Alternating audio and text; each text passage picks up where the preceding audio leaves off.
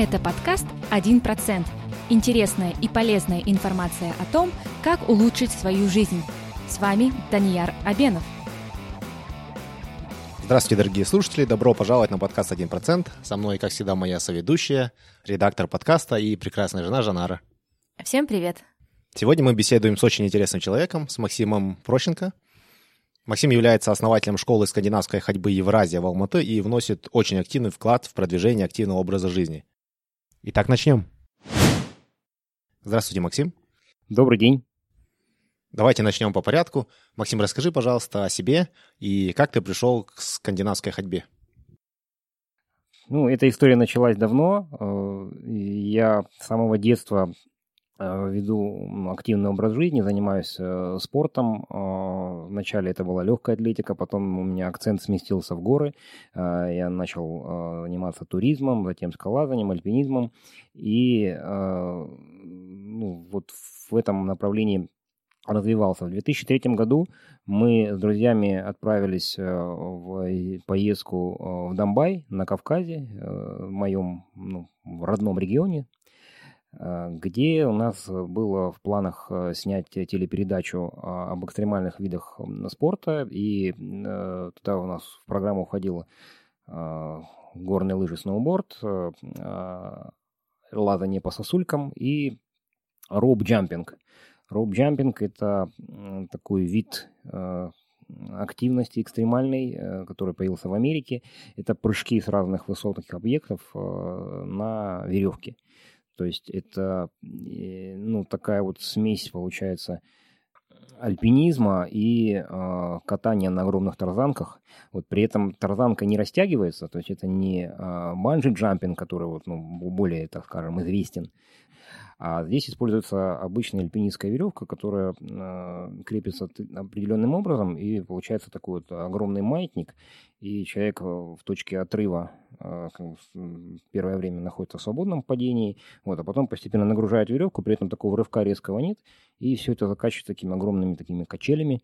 Ну, я почему на этом задержался, э, потому что, собственно, вот в момент съемок этого эпизода и случилось со мной а, пожалуй, одна из важных, один из самых важных эпизодов моей жизни. Все, что мы делали, мы снимали на видео. С нами были профессиональные операторы с телевидения. А, и э, еще было две любительские камеры, которыми мы по очереди менялись и вот э, э, с ним снимали друг друга. Мы уже завершали наши съемки, и в этот момент я снимал на видео своего напарника, который прыгал, находившись на, на мосту то есть у нас все прыжки проходили над глубоким ущельем реки Аманаус, а, глубиной там около 40 метров. Я находился на мосту э, с внешней стороны ограждения, ну, закрепленный на, на, на страховке.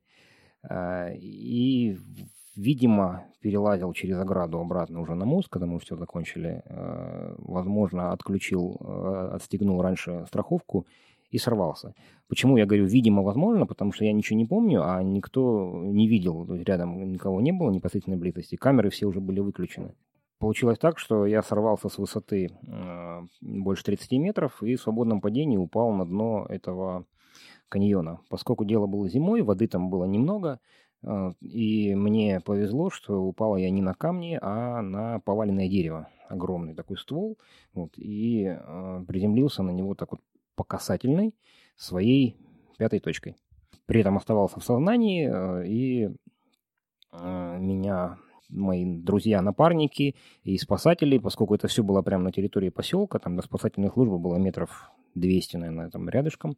Вот, меня очень быстро оттуда подняли, отвезли в ближайшую больницу, э, и там уже врачи выяснили, насколько серьезными были повреждения. Вот, и мне провели первую операцию, которая длилась там около 6 часов, а, потому что были множественные переломы костей таза, а, большая кровопотеря, разрыв э, мочевого пузыря а, и ну, ушибы много, э, многих органов, в том числе головного мозга. Все прошло достаточно успешно, но состояние было тяжелым. И э, через э, пару дней э, я начал ну, умирать, по-другому не скажешь. Вот, к этому времени уже в больницу приехала моя мама. Вот, мне очень помогали друзья, близкие люди, семья моей будущей супруги. Вот, она была со мной вот, в это время в Донбайе. И усилиями большого количества людей вот, и с Божьей помощью э, меня удалось спасти, хотя шансов для этого было э, мало. Вот, э, первые неделю было несколько остановок сердца. Вот, оборудование больницы, в которую меня привезли, оно было э, не очень хорошее. Вот, и если бы я там остался дольше, то, скорее всего, меня не, не удалось спасти. И очень сильно рискуя, меня перевезли в другую больницу, э, где был более современный аппарат искусственного дыхания. Вот, мне провели там еще несколько операций. Это помогло а, очередной этап а, борьбы за мою жизнь а, успешно пройти. Мне делали много переливаний крови. Мои одноклассники, мои однокурсники из моего города родного Майкопа сдавали кровь, которую там перерабатывали потом в плазму. Это все возили сразу туда, куда я находился. Вот. А, друзья из Москвы договорились с МЧС, чтобы меня отвезти туда на самолете специальном, который реанимационном, но состояние мое не позволяло меня ну, так транспортировать. И в итоге все события оставались там же. Вот сначала в Карачаевске, потом в Черкеске. Вот, и потом только спустя полтора месяца после случившегося я уже окончательно пришел в себя – и меня перевезли на самолете уже обычном э, в, в Подмосковье, в госпиталь пограничных войск, э, где решили остаточные, оставшиеся проблемы. Э, и там я впервые встал на ноги. Вот, на это пошли, потребовалось еще полтора месяца. И таким образом я пролежал больше трех месяцев вот, неподвижно. Это состояние для меня было тяж, тяжелым эмоционально. Почему? Потому что я до этого вел, вел э, активную жизнь э, во всех смыслах. Никогда не стоял на месте, э, вот, э, постоянно двигался, много путешествовал, перемещался, занимался спортом, э, развивался в разных направлениях. Вот, а, а тут э, я резко в 21 год стал инвалидом, не, не, не имеющим возможности себя обслуживать самостоятельно.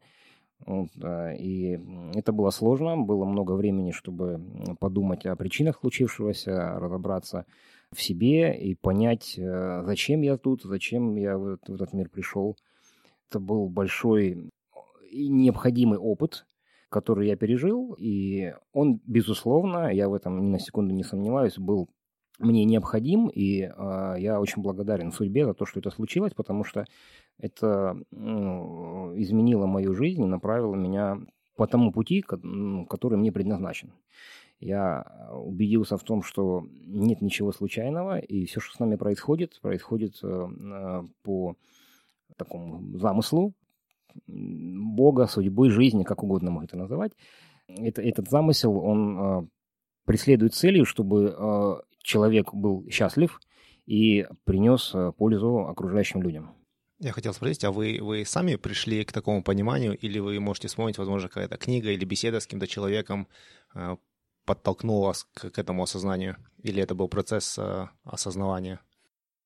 Ну, это не произошло вот так вот прям вот мгновенно, да, то есть э, это стало результатом многих разговоров с разными людьми после прочтения там большого количества книг, то есть я, я сейчас это могу так вот сформулировать вот прям, ну, как бы точно, да, потому что прошло уже почти 15 лет.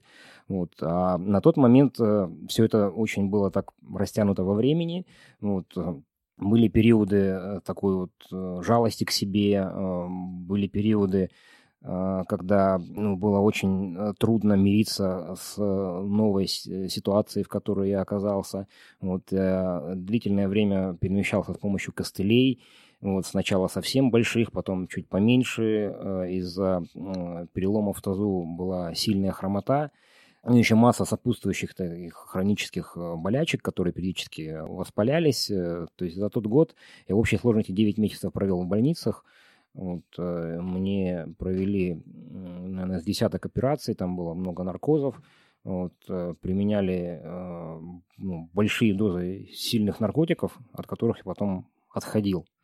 Ну, это было необходимо вот, э, ради моего спасения, вот, но потом это выливалось в такие психозы, какие-то сложные состояния. Вот, но слава богу, я про это буду еще много раз повторять, да, благодаря моим близким, поддержке э, моих э, родных, моей мамы, моей э, девушки, многих друзей, мне удалось э, с этим э, справиться и э, вернуться к полноценной жизни в том понимании, в котором я всегда ее э, представлял и видел. Вот. А хотя шансов э, скатиться в какую-то вот такую сторону неправильную, да, было много. Вот э, я опять же сейчас спустя время как бы четко понимаю, ага, что вот, вот в этот момент, вот если бы я продолжил что-то делать вот так, то сложилось бы жить совсем иначе. Вот, но я смог там вернуться э, на ту дорожку, которая вот э, мне предназначена вот в этой жизни. На тот момент, когда это с вами случилось, вы как серьезно вы занимались альпинизмом и насколько долго? Просто я хотел бы предостеречь, возможно, наших э, слушателей, сказать, что горы э, это горы красивые, многие люди в Алматы любят ходить в горы, но тем не менее это все-таки стихия, которая довольно опасна, может быть, даже у людей подготовленных. Но вот вы к тому времени э, как долго занимались?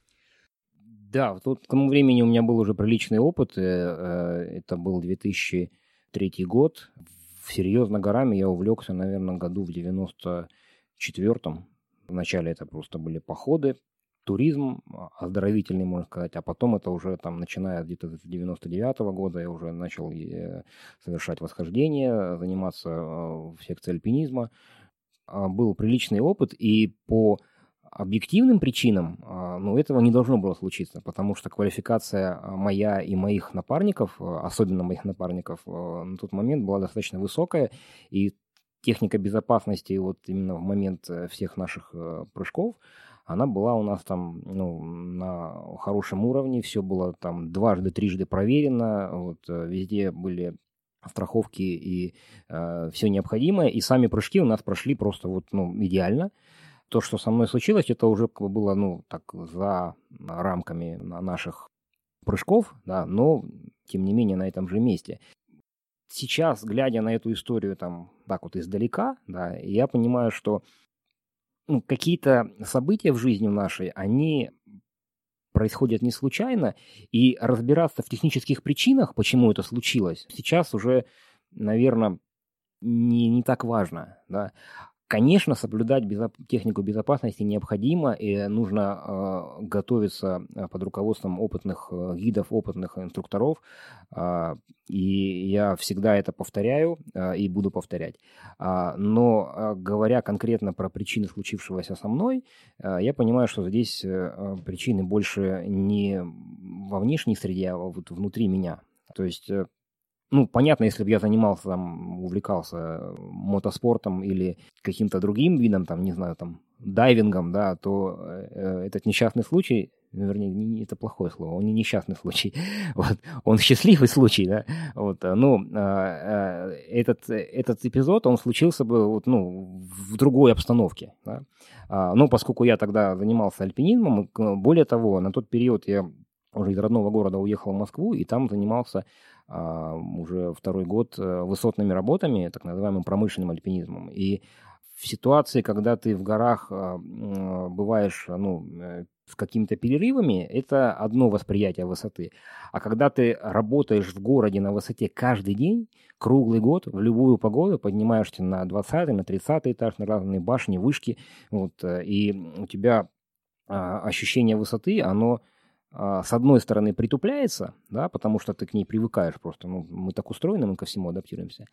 А, но с другой стороны, а, вот именно технические моменты работы с веревкой, с альпинистским оборудованием, страховки и прочее, до такого автоматизма доходит, что там вероятность ошибки, она стремится к нулю, потому что ты э, учишься э, ну, делать э, то, что должен делать э, в любой ситуации с закрытыми глазами, э, при любой погоде, вот, в каком бы то ни было положении.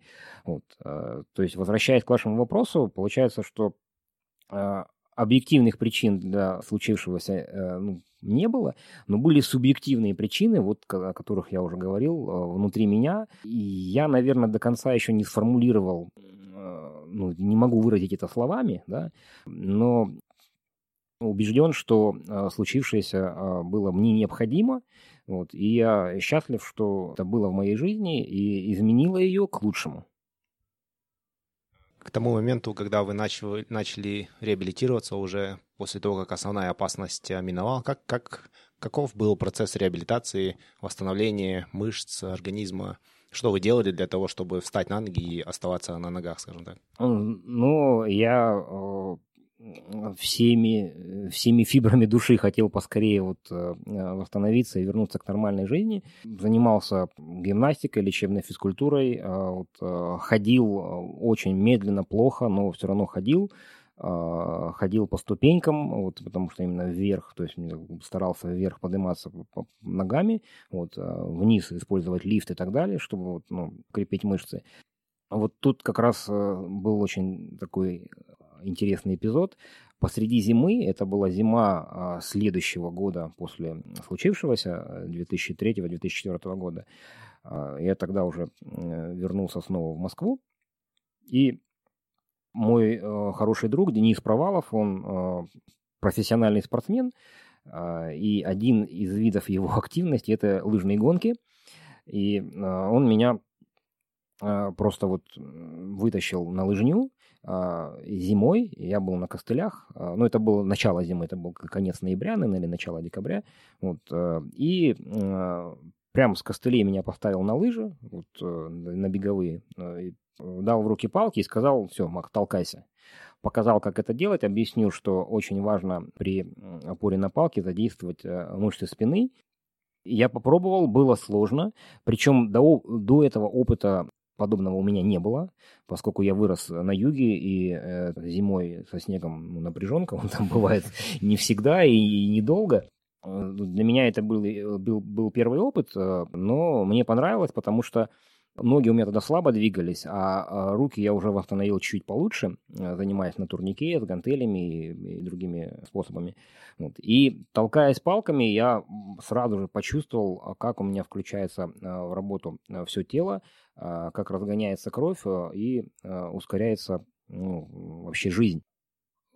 Самым крутым ощущением в тот момент было, когда ты начинаешь толкаться, появляется какая-то незначительная скорость, а, но эта скорость была намного больше, а, чем я развивал, передвигаясь на костылях. И вот этот встречный ветер в лицо, и вот это ощущение такого маленького, но полета, оно такую мне уверенность в себе придавало, что э, мне хотелось э, ну, заниматься все больше и больше, и это был такой, э, ну, прям э, прорыв, такой, такой сильный скачок, мощный в моей реабилитации, и мне сил, конечно, не хватало. То есть я не мог заниматься каждый день. А, то есть потолкавшись палочками там, ну это нельзя назвать бегом на лыжах, это такое было вот э, а, медленная очень такая ходьба, вот, ну, относительно ну, обычного человека, да. Но для меня тогда это был просто полет. полет.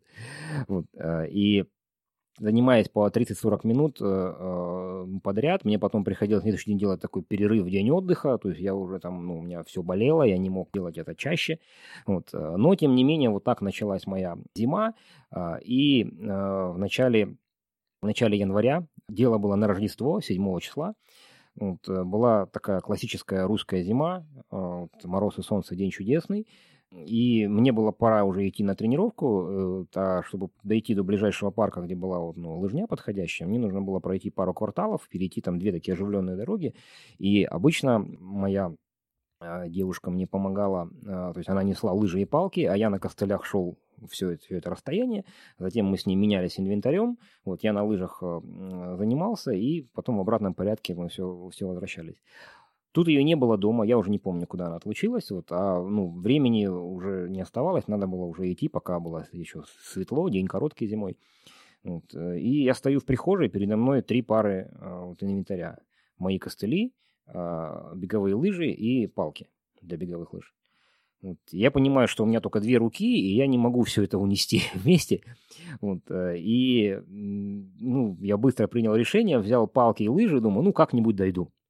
И вот опираясь на этот инвентарь, э, дошел, а светофоры э, на улицах, они как бы там ну, горят ограниченное время для пешеходов, и даже там здоровый человек обычно так полубегом его должен пересечь, потому что там дороги там по, по, по 6 полос, как бы широкие очень. И вот тут тоже такой как бы момент, э, когда ты идешь с костылями, водители это видят и понимают, что у человека что-то не в порядке, ну как-то там ну, подождут, там потерпят, вот, ну как бы пока ты там доковыляешь. Вот. А тут-то костылей нет, я вроде в спортивной одежде, с лыжами в руках, а иду еле-еле. Вот. И они давай сигналить, давай быстрее, вот, и так далее. Вот. Ну, тем не менее, добрался я до лыжни, позанимался и вернулся обратно, вот, а, абсолютно счастливый, уставший, но довольный. И для меня было важно, что я смог. И я сделал это сам. Э, и, а для себя вот на тот момент я решил, что вот у меня ну, реабилитация ну, пошла быстрее намного, а, когда я стал заниматься а, на беговых лыжах. Вот, я думаю, ну вот сейчас вот еще зиму по, на лыжах погоняю, ну, в кавычках, да, погоняю, вот, а, окрепну, уже как снег растает, уже не будет так скользко, и тогда уже палки, ну, костыли, вернее, оставлю и буду уже ходить сам. Вот. Но тут э, вот та, тот эпизод, который я описал, а, вот он меня подтолкнул, что вот я сейчас от, от костылей отказался, я смог, мне жизнь дала на это силы, а, значит, не надо к ним возвращаться. То есть это был знак, тем более это было в Рождество, в такой а, важный праздник. Вот, э, я это воспринял как такой подарок, вот, и э, костыли больше я в руки не брал. То есть я посреди зимы, когда было очень скользко, было сложно перемещаться, но э, я продолжил заниматься, вернее, ходить э, уже без э, костылей. И до конца зимы также активно реабилитировался на беговых лыжах. А с наступлением лета, после того, как снег растаял, что вы продолжили делать? Да, снег растаял, вот, э, а я продолжил э, вот, ходить с палочками. Вот, э, это было не так удобно э, без лыж делать, э, потому что они были очень высокие. Но вот те ощущения, которые я за зиму испытал и усвоил на момент опора на палке, который помогает мне выпрямить спину, а, расправить осанку, а, идти более уверенно, а, потому что опираясь на костыли, вот, это, ну как, эта опора она для меня была унизительна, понимаете? То есть такого молодого, такого активного, даже, может быть, наглого в чем-то, да, а опираясь на палки, э, то есть я себя чувствовал спортсменом пусть э, там не совсем а, обычным, но тем не менее вот э, это придавало мне и внешне, и внутренне ощущение того, что я э, полноценный, здоровый, и это мне сильно помогало вот в первую очередь внутри, в голове. Я продолжил заниматься с палочками, к тому времени уже стал проходить большие расстояния. То, что я тогда делал, называется «Скандинавская ходьба». Но я тогда слова этого не знал, э, и, получается, пришел к ней вот таким вот э, интуитивно, э, вот меня жизнь сама к этому привела. Вот. На тот момент я уже вернулся к работе, вначале я на нее приезжал там раз в день, раз, вернее, в два дня, раз в три дня, а, потому что мне приходилось там через весь город добираться на метро с пересадками. И а, толку от меня на работе, честно говоря, было немного, а, но это, опять же, был важный момент такой вот реабилитации. Важно было понимать, что я нужен, что я приношу какую-то какую пользу, какой-то результат, генерирую.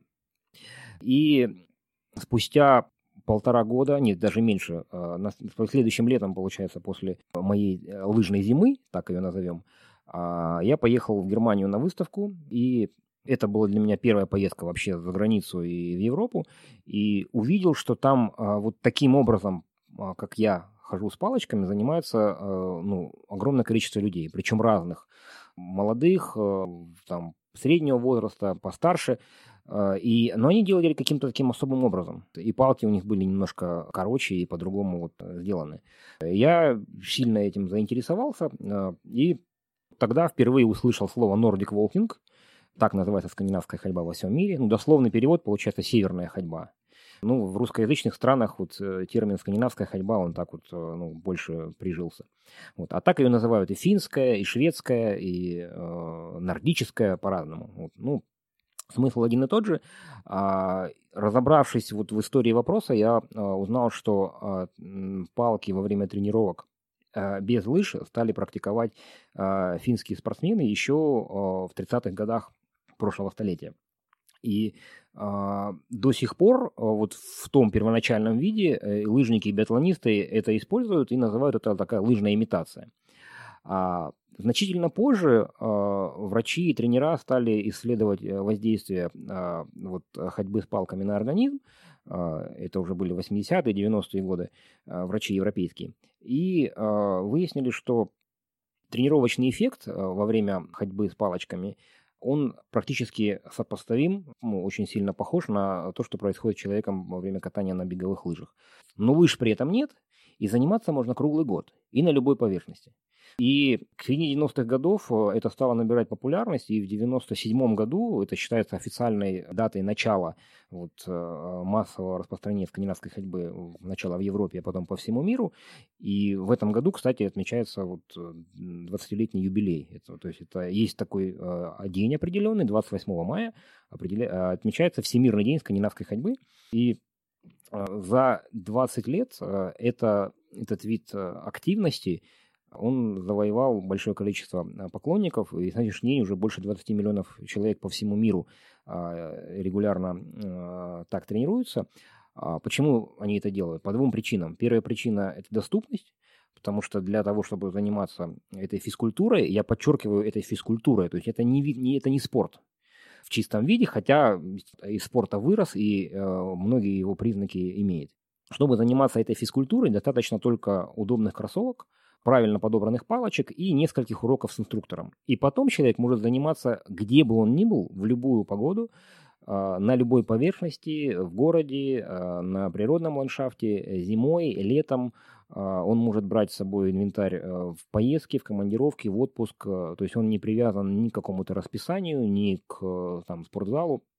А, и а, это демократичный вид активности, а, который очень эффективен. То есть человек, который выполняет правильно всю технику и занимается системно, регулярно, ну, хотя бы через день, а в идеале ежедневно, добивается э, хороших результатов, э, независимо от того, на каком уровне он находился э, на старте своих занятий. Вот, как это было со мной. Вот. Э, и можно быстро скорректировать вес, для кого это важно, нормализовать уровень сахара, а, нормализовать артериальное давление, а, реабилитироваться после травм, особенно если какие-то были проблемы с суставами. Почему? Потому что опора на палке заставляет работать мышцы всего тела, эффективно тренируются 90% мышц, включая руки, спину и ноги со всех сторон. Человек активно укрепляет свой мышечный каркас. С другой стороны, опора на палке снижает нагрузку на суставы ног и на позвоночник на 30%. Это много.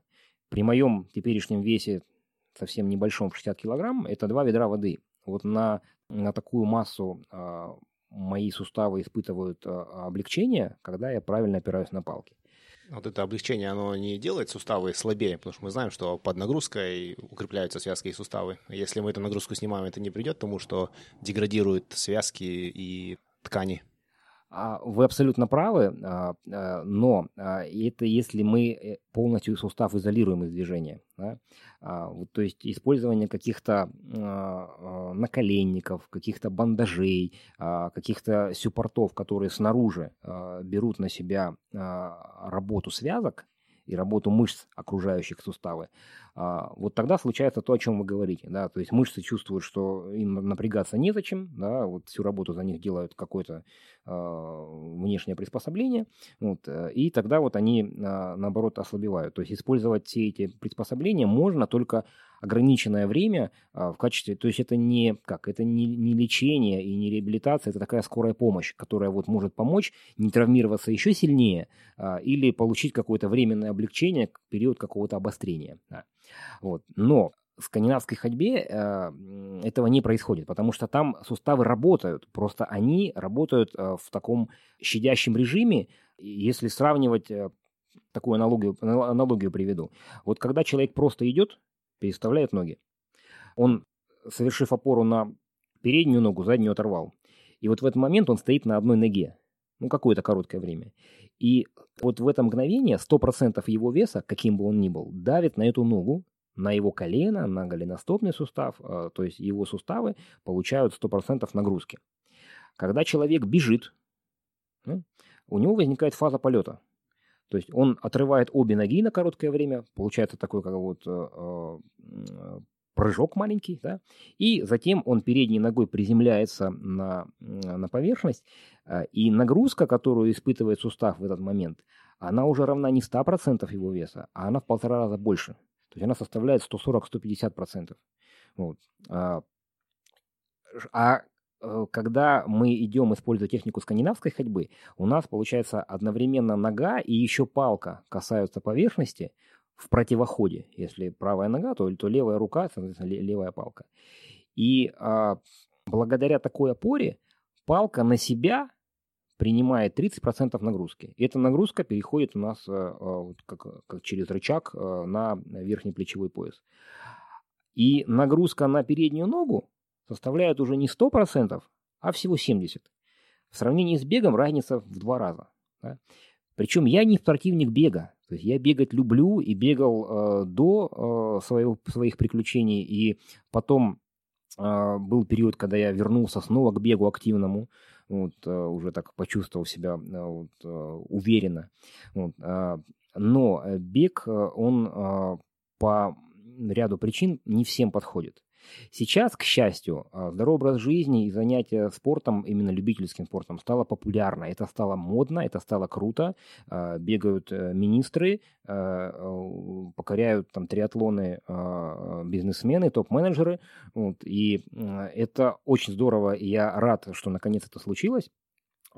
Но бывают моменты, а, и я с этим сталкиваюсь регулярно, когда люди без должной подготовки, без консультации с тренерами, с врачами начинают активно заниматься самостоятельно, насмотревшись мотивационных роликов э, в Инстаграме и в других соцсетях. Вот, а, или, или еще мне тоже бывает так, а, человек, которого я лично знаю и который никогда ничем не занимался, вот в какой-то момент в Фейсбуке пишет, заявился на марафон, бегу 42, у меня еще два месяца подготовки впереди. Вот.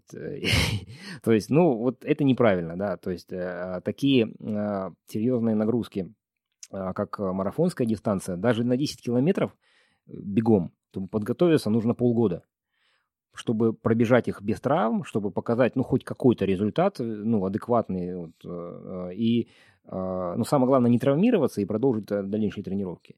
На подготовку к полумарафону а, на 21 километр а, нужен год. На полноценную подготовку к 42 километрам нужно 2 года.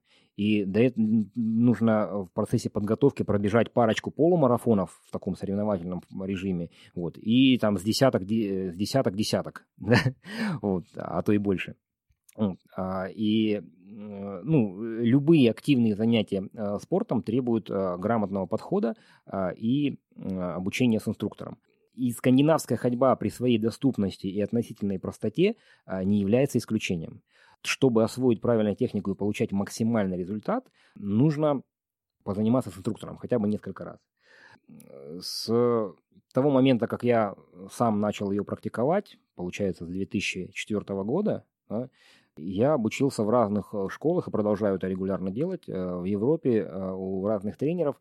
А, и на сегодняшний день все самые передовые, самые актуальные методики тренировок в скандинавской ходьбе, я их освоил и сейчас с удовольствием их передаю своим ученикам и обучаю других инструкторов, то есть тренеров, которые в дальнейшем это тоже передают всем желающим. Мы продолжим после небольшого перерыва.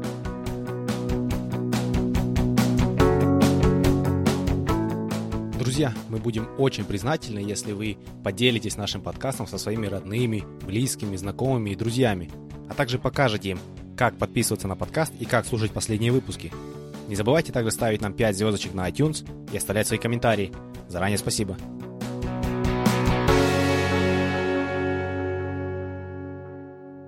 Продолжаем. А существуют какие-либо противопоказания в скандинавской ходьбе? Хороший вопрос. Противопоказания, конечно, существуют. Их немного, но я сейчас перечислю.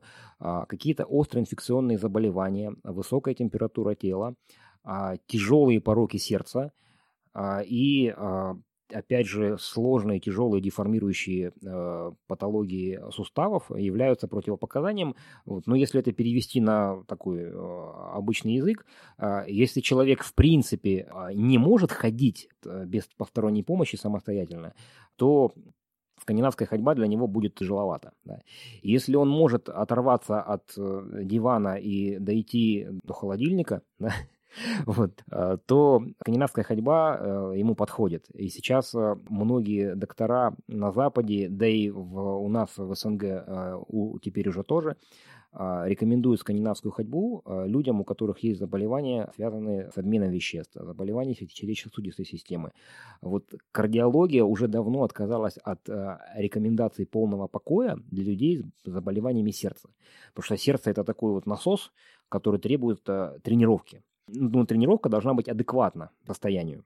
И скандинавская ходьба как раз э, отличный э, такой э, способ доступной, плавной, мягкой тренировки. Потому что в отличие от каких-то силовых комплексов а, или от бега а, не происходит резкого повышения пульса, и организм не э, перегружается.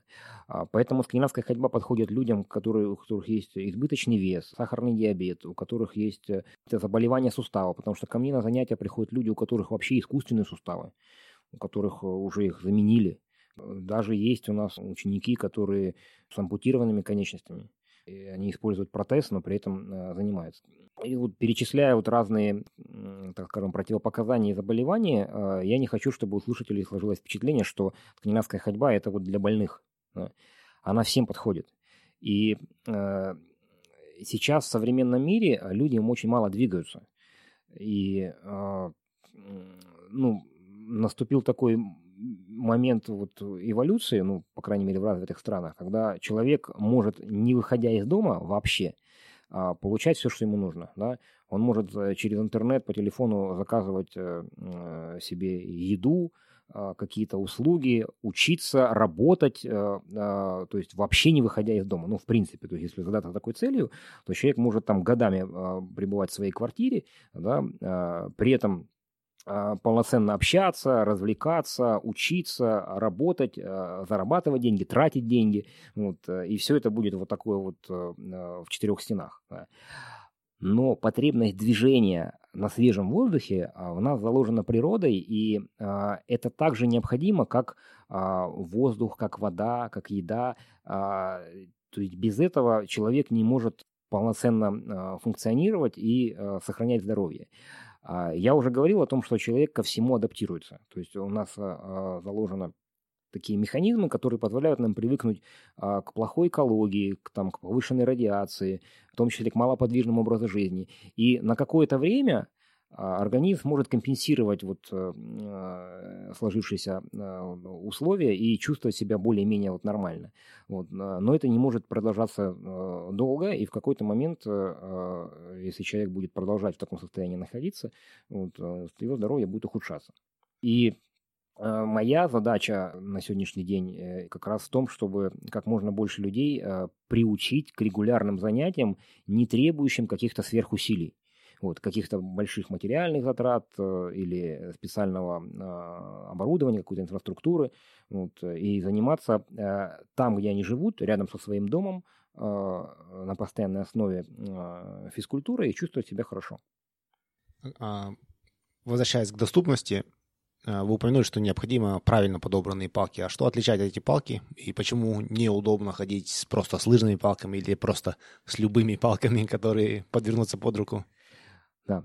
Вы абсолютно правы. Здесь э, важно использовать подходящий инвентарь. То есть, как э, ну, уже э, я говорил, скандинавская ходьба пришла из беговых лыж, и оттуда пришли и тренировочный эффект, и инвентарь, именно палки, и техника тоже очень похожа.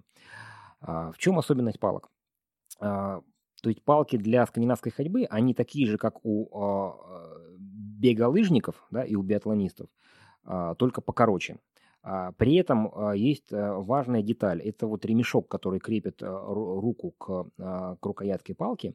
Он имеет определенную конструкцию, э, правильное название его темляк. Он напоминает такую полуперчатку без пальцев, где у нас вся ладошка крепится отдельно, а большой пальчик отдельно. И такая конструкция позволяет вам контролировать палку, независимо от того, сжимаете вы рукоятку или не сжимаете. Потому что техника скандинавской ходьбы правильная, она подразумевает большую амплитуду движения рукой как вперед, так и назад. А, при этом мы а, в каждый момент времени, в любой фазе, в передней, в средней или в задней, на палку активно а, опираемся. Мы не просто вот ей машем. И без этого темляка мы эту опору осуществить полноценно не сможем. Соответственно, не сможем выполнять э, правильную технику и не получим тех результатов, которых хотим достичь. Палки изготавливаются из разных материалов. Есть э, ну, три таких уровня. Да? Совсем такой вот э, э начальный, базовый. Э, для таких целей подходят палки из углепластика, вот, но они очень э, такие вот э, мягкие, не гасят ударных нагрузок, вот, и э, для активных занятий длительное время не, не подходят. Следующий уровень – это алюминиевые палки, причем алюминий тоже бывает разных марок, разной жесткости. Вот, э, и он как раз подходит для вот э, тех, э, для среднего уровня, вот, и тех, кто вот дальше уже там прогрессирует. И э, верхний уровень – это карбоновые палки, которые используют профессиональные спортсмены. Карбон, главная его особенность в том, что он очень хорошо э, гасит э, вибрацию, возникающую при, при опоре на палке, и он имеет хорошую отдачу.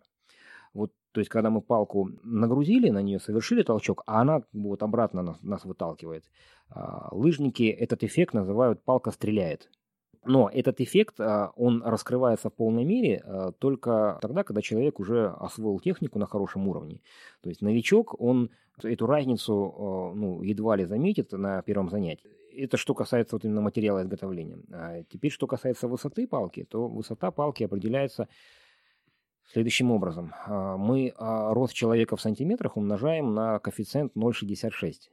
Вот. Э, и полученное значение – это как раз вот та высота, которая необходима для каждого человека. Есть разные способы, разные методики, вернее, к подбору высоты палки. Я их все перепробовал и вот остановился на том варианте, о котором сказал ранее. А, потому что для начинающих людей, для людей неподготовленных, нетренированных, это оптимальный вариант. Потом, а, по мере того, как будет вырастать скорость и а, амплитуда движений, палочку можно немножко э, делать а, выше, но слишком высокая палка на начальном этапе, она будет тормозить э, ваш прогресс и не давать вам полноценно выполнять э, технику. Вот.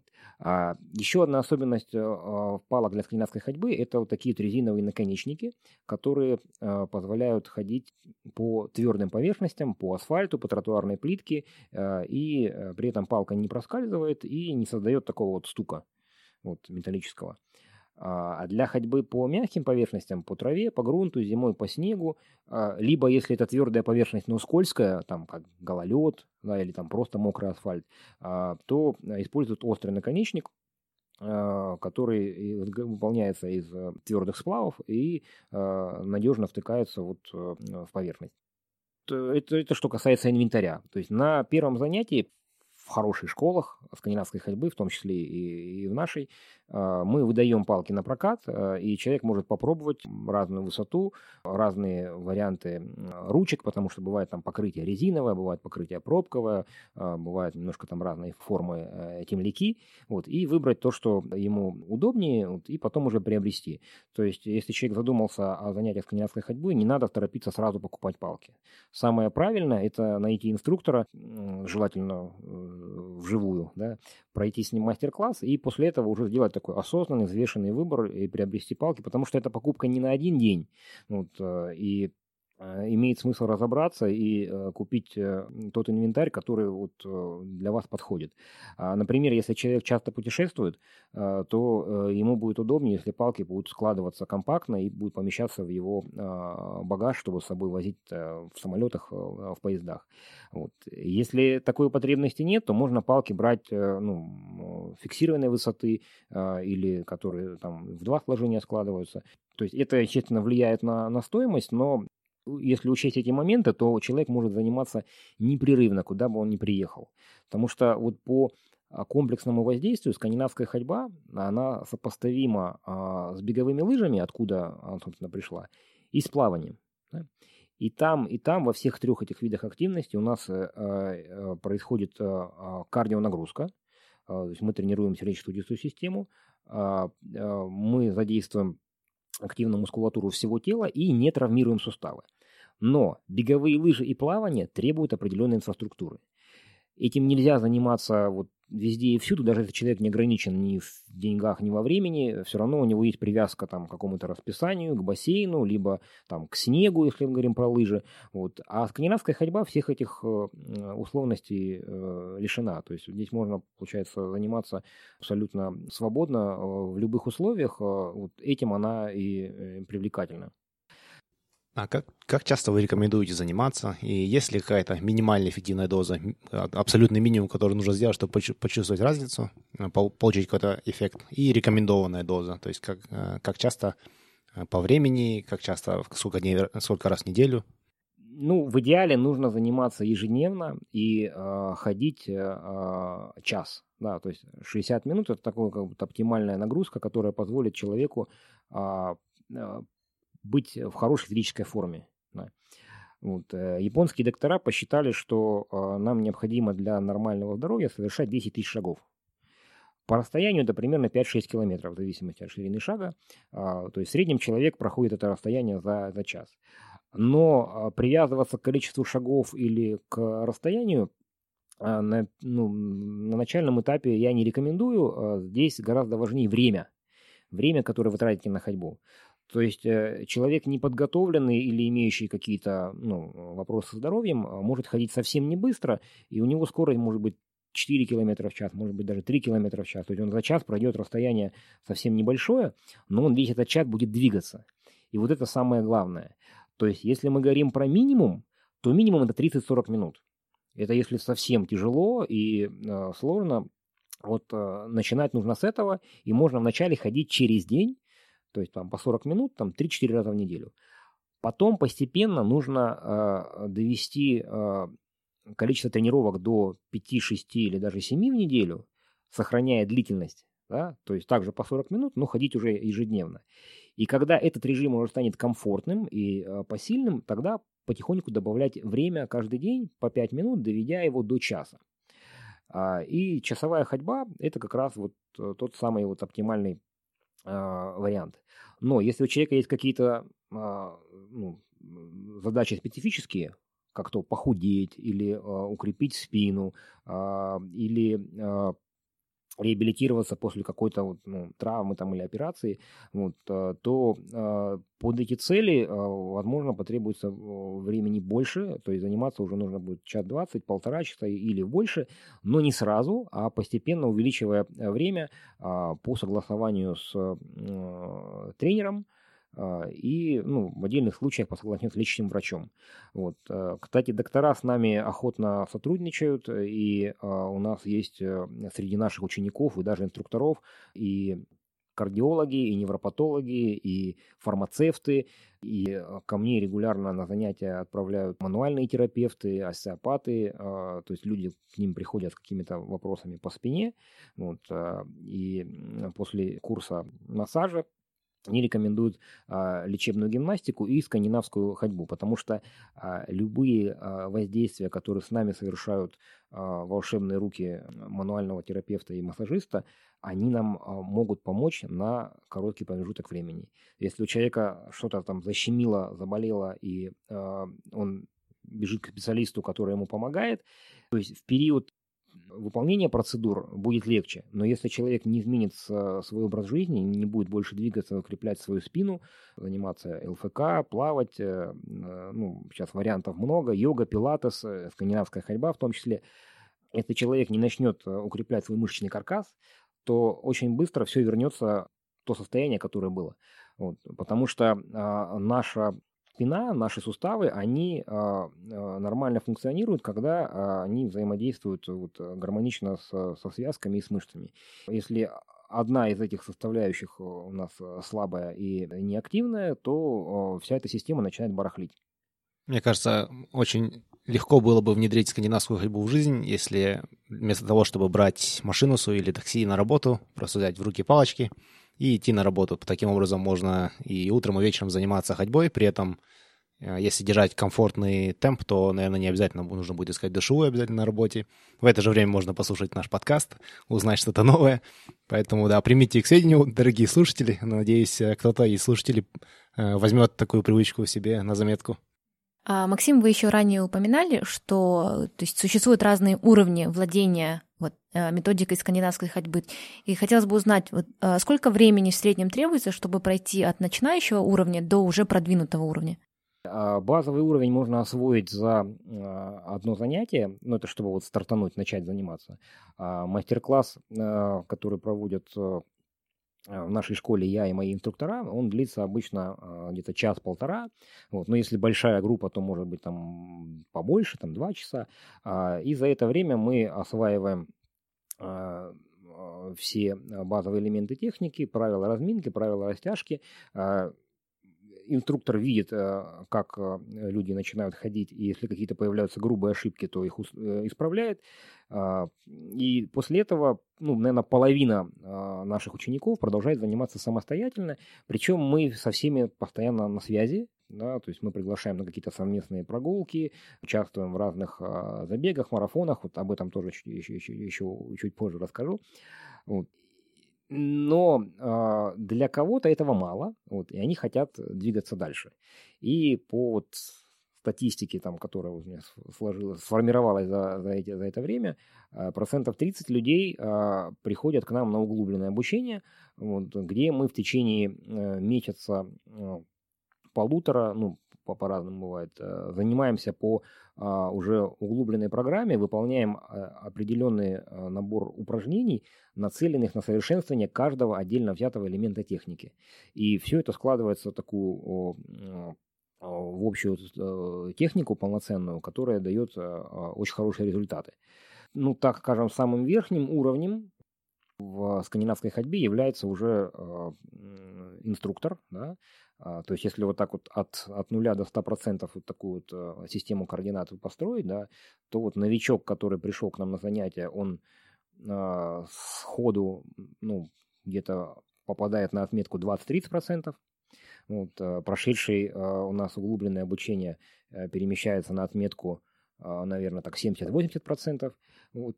И инструктор, он уже ну, просто обязан на 100% вот, владеть техникой, чтобы демонстрировать ее полноценно. И правильно, грамотно обучать а, других. Вот. Бывает, что а, наши опытные ученики, начав заниматься, а, Э, увлекаются настолько, они чувствуют результаты, им нравится, и они потом в дальнейшем к нам приходят на а, семинары по подготовке инструкторов и дальше а, уже занимаются не только для себя, но и для того, чтобы делиться этим а, другими людьми. Вы упоминали марафон? Да. С самого начала э, я активно участвую сам в спортивных мероприятиях крупных. И по моей инициативе скандинавская ходьба включена в программу «Астана марафон», вот уже вот две недели назад э, третий раз э, мы не поучаствовали. Алматы марафон а, и еще в серии а, соревнований, которые проводит э, экстремальная атлетика за городом, то есть на пересеченной местности. Почему это, это важно и зачем мы этим занимаемся? Да, вроде бы беговое мероприятие, куда мы приходим, но мы же не бегаем. Да? Мы там идем в своем скандинавском стиле, но этот опыт, он позволяет людям пережить э, очень крутые эмоции. А, я в начале нашего разговора рассказывал про свои впечатления, когда я от такого обездвиженного состояния вернулся к активным э, тренировкам на лыжах, и как для меня это было важно. Вот здесь э, со многими людьми происходит что-то подобное. То есть многие люди раньше на бегунов и вообще на какие-то массовые мероприятия спортивные наблюдали вот как так отстраненно. То есть они это видели, что вот там вот, э, кто-то куда-то бежит, ага, там дороги перекрыли, там или по телевизору наблюдают, но они никогда себя не ассоциировали с этим и, ни, и никогда не думали, что они могут там быть внутри этого, э, этого праздника. И тут у них такая возможность появилась, И э, я помню хорошо первые наши забеги, марафоны, э, куда нам разрешали прийти и поучаствовать, и даже делали отдельный зачет для скандинавской ходьбы. Вот. И люди, пройдя там 5-10 километров э, на таком массовом мероприятии, зарядившись этим адреналином, этими эмоциями и получив в конце на финише заслуженную медаль, э, независимо от того, с какой скоростью он э, эту дистанцию преодолел, вот, а, у них такой мощный заряд мотивации появлялся, что они потом а, начинали тренироваться гораздо более а, активно вот, и вовлекать новых-новых людей. Вот э, когда я понял, вот как работает этот вирусный эффект, то стал еще больше внимания уделять именно таким массовым мероприятиям, потому что у человека, который прошел через этот опыт, меняется вообще картина мира.